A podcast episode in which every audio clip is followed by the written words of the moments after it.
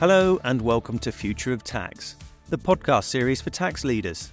In today's episode, I'm going to hand over the interviewing task to Marc Burrows, Head of Global Mobility Services, KPMG International, who is joined by Murray Sarelius, Head of People Services, KPMG China, and Anna Low, Partner and Head of Personal Tax with KPMG in Singapore. Marc, Murray, and Anna will be discussing hybrid work and the introduction of artificial intelligence in the workplace. Marc, over to you. The megatrends of hybrid work and AI are fundamentally changing the way that we work. This is helping companies address these issues with real purpose, exploring the challenges and the opportunities. I'm joined here by Murray Sarelius and Anna Low for us to explore some of these challenges and some of these opportunities to the workforce with a particular look through the lens of Asia Pacific. So, Murray, um, what do we see in terms of the, uh, the features and the opportunities and challenges within the workforce in ASPAC, in particular in the big markets like Singapore and Hong Kong? I think the first thing is that uh, there's a real talent squeeze. So it's a, it's a challenging environment at the moment. We're seeing, coming out of COVID, we're seeing a high demand for headcount across all of the sectors. Um, and at the same time, there's a, a shrinkage of the supply of uh, workforce in places like Hong Kong in particular, but also Singapore. For example, in Hong Kong, uh, people aged 20 to 24 has reduced by 33% over the last five years from mid 2017 to mid 22. And that's just a function of demographics that we're seeing an aging population and a reducing workforce. If we look forward 15 years, Hong Kong's workforce age people, so 20 to 60 year olds, will reduce by about 20%, Singapore by about 10%. So that's putting real pressure on the availability of talent and on the HR teams trying to source and retain them. That's some real tension on the supply line for talent. What are HR departments doing in response to that?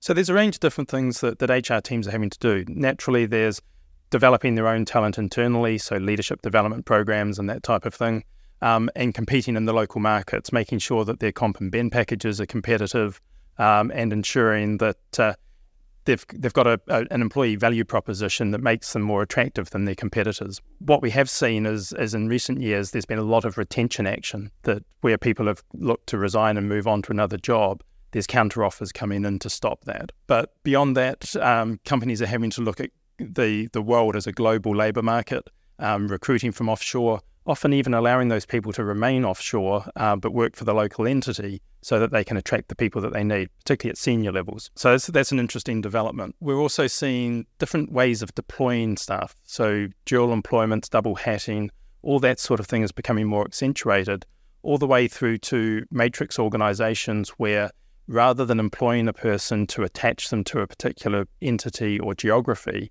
um, they're being deployed on projects as needed.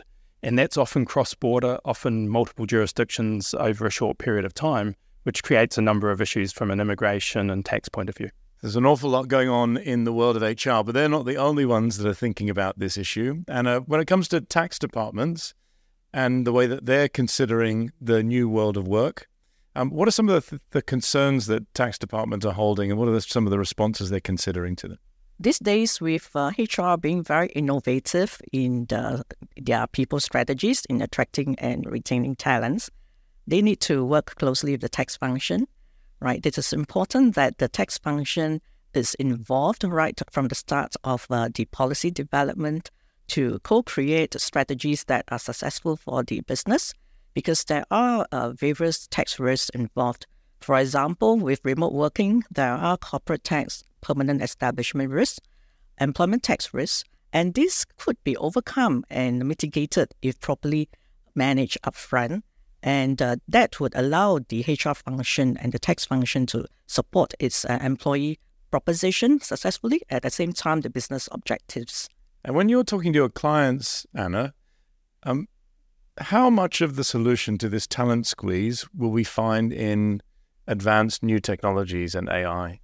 Yeah, in fact, these days uh, with uh, technologies, I think this is not a, um, good to have, but a necessity because uh, with technologies, it allows uh, both HR or tax functions to have uh, data insights, to have uh, efficient processes, to have accurate data, and that allows businesses to also make informed decisions, right? And this is very important because with the talent squeeze, people would also want to move up the value chain right? Uh, we could put away all the lower value adding work and uh, allow people to actually realize uh, their uh, potential, right, to doing more strategic uh, roles. And uh, I think that will allow them to have a more fulfilling purpose in the roles that they play for the organization.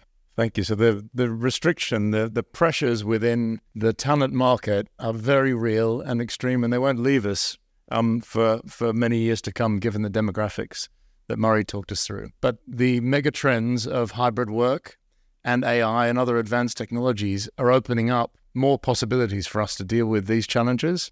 And I think it's a time for us to be brave and explore and think about new ways for us to meet our uh, our needs for delivery, and uh, innovation within our talent and technology systems. That's all we have time for today. On behalf of our listeners, I'd like to thank Marc, Anna, and Murray for joining us on the podcast today. Please join us again next time and email us with any questions you have about today's episode at tax at kpmg.com.